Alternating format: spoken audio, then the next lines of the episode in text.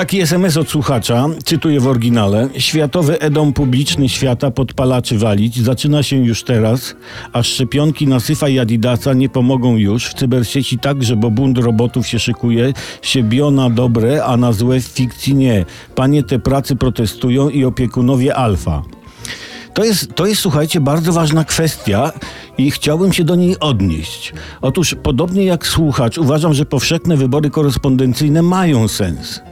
Oprócz sensu, głosowanie korespondencyjne ma jeszcze jedną tę zaletę, że będzie można coś napisać. Prawda? W tym liście. Droga Komisjo Wyborcza, w pierwszych słowach mojego głosowania pytam o zdrowie, bo moje dobrze, chociaż wujek na mnie ze złości nakasłał, jak mu wypiłem płyn do dezynfekcji. No, normalnie jak na kwarantannie. Pozdrawiam, głosuję Arnold. Wybory korespondencyjne to jest bardzo taka wygodna forma głosowania i w obecnej dobie czasów dzisiejszych bezpieczna. Otóż według projektu pakiety z kartą do głosowania wyborcy otrzymają pocztą pod wskazany adres. Przyniosą listonosze. Upragnionych do głosowania w Polsce jest około 30 milionów, więc chłopaki spokojnie dadzą radę listonosze. Nie jest to liczba, która przyprawiałaby o zawrót głowy. No w pół roku się uwiną jak nic.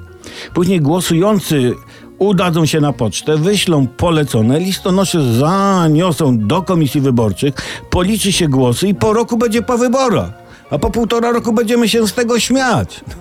Nie teraz, później, po półtora roku. Teraz płakać.